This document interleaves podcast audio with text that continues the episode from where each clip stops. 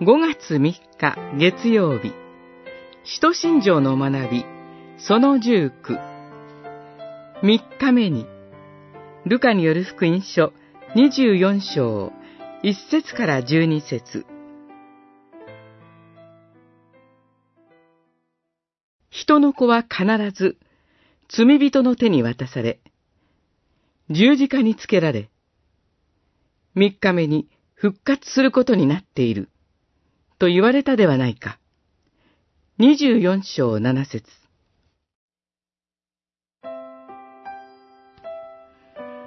十字架につけられた金曜日から数えて三日目の日曜日の朝、キリストは蘇られました。すでに弟子たちに三日目に復活すると予告されていたことが実現したのでした。ルカによる福音書18章33節復活はこの歴史の中で確かに起こった出来事でした。この日、死の力が打ち破られました。金曜日の弟子たちの悲しみと絶望は、土曜日の安息日の静寂を経て、日曜日の朝に驚きと喜びへと変えられたのでした。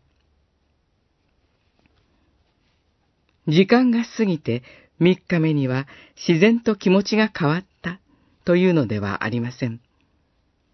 その時間の中に神が生きて働いてくださったのです。すべての歴史を支配しておられる神が、そこで特別な見業をなしてくださったのでした。この三日目は、新しい安息日の誕生ともなりました。それまでの土曜日を安息日としていた旧約時代の信仰生活に代わって、キリストが復活された日曜日を安息日、また主の日とする歩みが始まりました。日曜日ごとに、私たちは、キリストが三日目によみがえられたことを思い起こし、その恵みに満たされて礼拝を捧げるのです。